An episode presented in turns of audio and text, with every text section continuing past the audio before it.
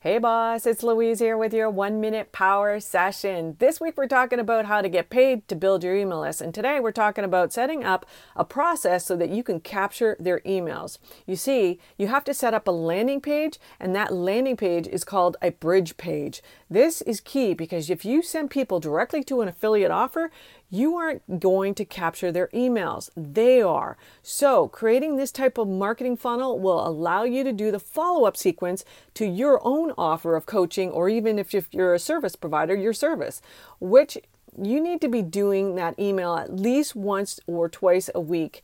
And I suggest that you do the Seinfeld series email.